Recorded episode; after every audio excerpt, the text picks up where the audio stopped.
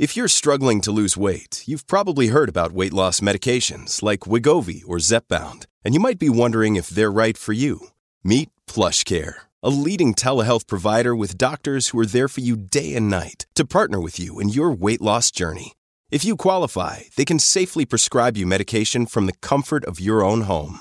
To get started, visit plushcare.com slash weight loss. That's plushcare.com slash weight loss. plushcare.com slash weight loss.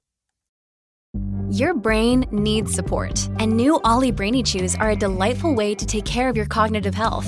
Made with scientifically backed ingredients like Thai ginger, L-theanine, and caffeine, Brainy Chews support healthy brain function and help you find your focus, stay chill, or get energized. Be kind to your mind and get these nootropic chews at olly.com. That's O-L-L-Y.com. These statements have not been evaluated by the Food and Drug Administration. This product is not intended to diagnose, treat, cure, or prevent any disease. Welcome back to Sports Day SA. David Wildy and Dan Menzel for Nutrien Ag Solutions. Going further for Australian farmers, find your local branch at nutrien.com.au. We heard all the board issues with Port Adelaide. It was Tredrea v Abernethy, but there's one spot up for grabs, and the incumbent man is Graeme Goodings, who's a media legend. He's loved the Crows. He's been an ambassador, ahead of the supporters group. He's going for a, a second term, and Graeme joins us now. Graeme, welcome to the show. How are you? I'm good, thanks, Will. Hi, Dan. How are you, mate? Great to speak with you. Um, you've had, had a term now. Uh, tell us about the last two years. You really enjoyed that? I certainly have. I have to be honest, I didn't realise how big a job it was, how big a football club is. The commitment is, is quite huge. And um, I've enjoyed it at every possible level. And being uh, a members representative, I'm, i see myself as sort of a, the final filter between the members and the board. So um, people approach me, um, I pass things on to the administrators, the board, and if we can change things for the better, we, we certainly do. Yeah, you as I said in, in the opening, you've always been an ambassador. You've always loved the Crows. So so what's your predominant role? Is is it for the voice of the, the supporter and the the members of the people in the street? You hear what they say. You you you're out and about. You're a man in the media. Is that particularly what you do? Yeah, that sums it up pretty well. Um, there are only two. It's the same with Port. There are only two member elected members. The other members of the board are appointed. So uh, those that go to the vote, um, we put up a, a, charter why we think we should be uh, selected for the board. And I mean, all my years in the media as, as, a grassroots supporter, I mean, I've still got my tickets in the uh, Mark Ricciuto stand, and you know, I've been I've been going to games since day one. Yeah. So I don't see myself as an elite. I'm not a, a typical board member who has a, yeah. a doctorate in something or a, a, law background, or you know, I'm not an ex-footballer. I just see myself as a supporter, and so I'm happy to voice the concerns of members. And I tell you what, they do let me know what they think. Sometimes uh, it's negative.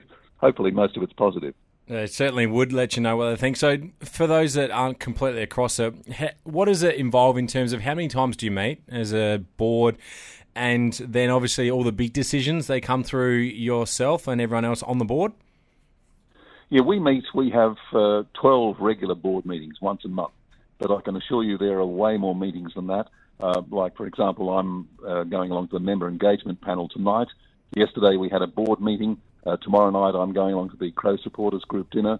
Then there's the Rainbow Crows function, and then there's a players and administrators meeting, um, and this is all before the season starts. So there are lots of meetings, which you know I, I take as a pleasure and an honour uh, to be part of that. But as I said before, a football club is big business. It's huge business, you know, worth 60, 70 million dollars. Yeah. So while the important thing is that the only thing that the, the, supporters need to be concerned about is what happens on the field, uh, to make sure it happens at its best, uh, the club has to be a, a well-running, well-oiled machine. Yeah.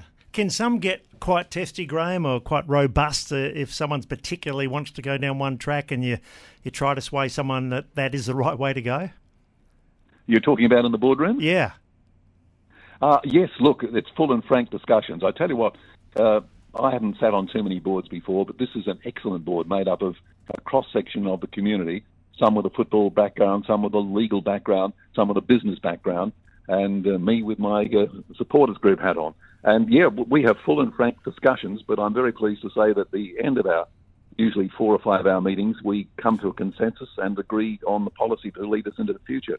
You know, particularly the strong issue at the moment is the facility, and I mean that's tragically gone on for three years or more.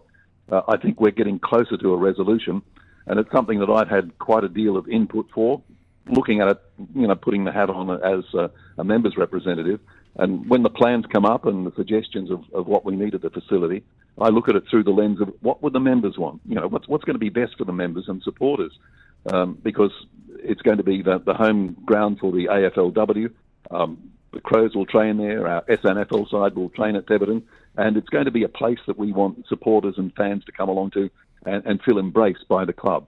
So there are lots and lots of ingredients, and um, that's why we need a board with diverse backgrounds, diverse interests, yeah. And it's, it's sort of one big melting pot. And at the end of the day, I hope we we get the result that everyone wants. So, Graeme, you mentioned Thebarton there, and it's been talked about for years and years that the Crows will go there. The importance for it to get done uh, and the impact that it'll have on the footy club that maybe the members might not be completely across, or at least people that live in Adelaide. Well, Dan, you know, you've, you've played sport at the highest levels. You have to have the right resources behind you. All the skill and natural ability is not enough anymore. And when you look around the league at the, the big clubs, Collingwood and West Coast and Brisbane, they have these huge facilities, huge resources. So they're there for athletes to reach their absolute peak. Um, we're dragging the chain. When, when West Lakes was originally built, it was state of the art. Of course, it is no longer. So we need a new facility. And I think, and I had a look at the plans only last night at the board meeting. When they're fully revealed to the public, I think everyone's going to embrace them and realise that uh, this is a facility for the future, for decades to come, and it is designed with the members and supporters in mind. So, you know, if you didn't, if you look at West Lakes and said, "Well, I hope it's nothing like that," because that didn't provide all that much for the supporters, I think you'll find when we reveal the the, the, the full uh, outlook of the facility at Devon, it's going to be something that everyone can be very proud of. Yeah, it's uh, very exciting for the Adelaide Crows Footy Club and their supporters alike. Now, Graeme, I'm not sure if you're aware, but the Port Adelaide Football Club, their coach was out of contract last year, and that might have got brought up once or twice in the media. Now, Matthew Nicks is out of contract at the end of this season. My question isn't going to be whether you're going to sign him or not. My question's more so you've got Chairman John Olsen, you've got CEO Tim Silvers, you're part of the board. Who makes the decision? Is it an even weighting? Is it the board? Is it the CEO, the chairman? Where does this decision lie at the end of the day? Well, I don't think I'm telling tales out of school. We were we were talking about uh, the, the coaching position last night, and let's face it, the, the club is more than happy with uh, Matthew Nicks. Uh, he's improved the club performance year on year, and there's no reason to believe that won't continue.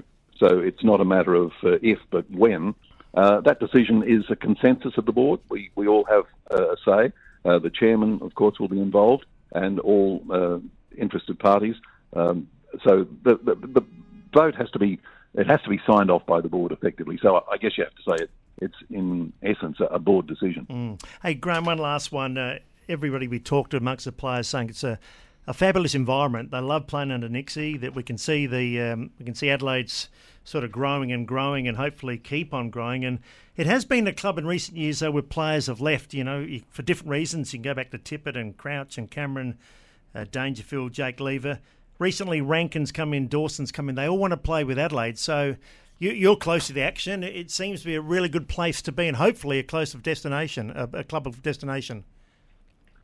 There's no question about that, Wills. And it largely gets back to having the right administration and the right coach. The coach sets the trend, the coach sets the culture, and that's what Matthew Nicks has done. Um, the players love playing for him.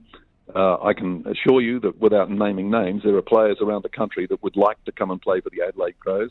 So instead of uh, losing players, I think you'll see over the next few years, we'll be gaining players yeah. and players of some note too. That's exciting. Graeme, last one from me before we let you go. You've got a busy night ahead of you. You mentioned that the uh, coaching of Matthew Nicks was talked about last night. How about we've heard from Port Adelaide? How about the Crows SANFL team and where they're going to be potentially in a few years' time? Uh, that is an interesting question. We are not on a parallel with Port because of, of Port have been a, a, foundation member of the uh, SANFL with uh, the Crows, we actually pay to be in the competition. So we're committed there for another few years. Um, so uh, at this stage, we will see out that commitment and yep. what the future holds. We'll just have to wait and see. Graeme, good luck. You've had a couple of years here. I think you deserve a couple more. Your, your passion comes through. We can come through the telephone at the moment. Uh, all the best, mate. I hope, hope you get a second term. That's very kind of you, Wilton. All I'd say is to members is it doesn't matter who you vote for, but make sure you vote and have your say on the future of the Adelaide Football Club. Well done, Graeme. Well done, Graeme.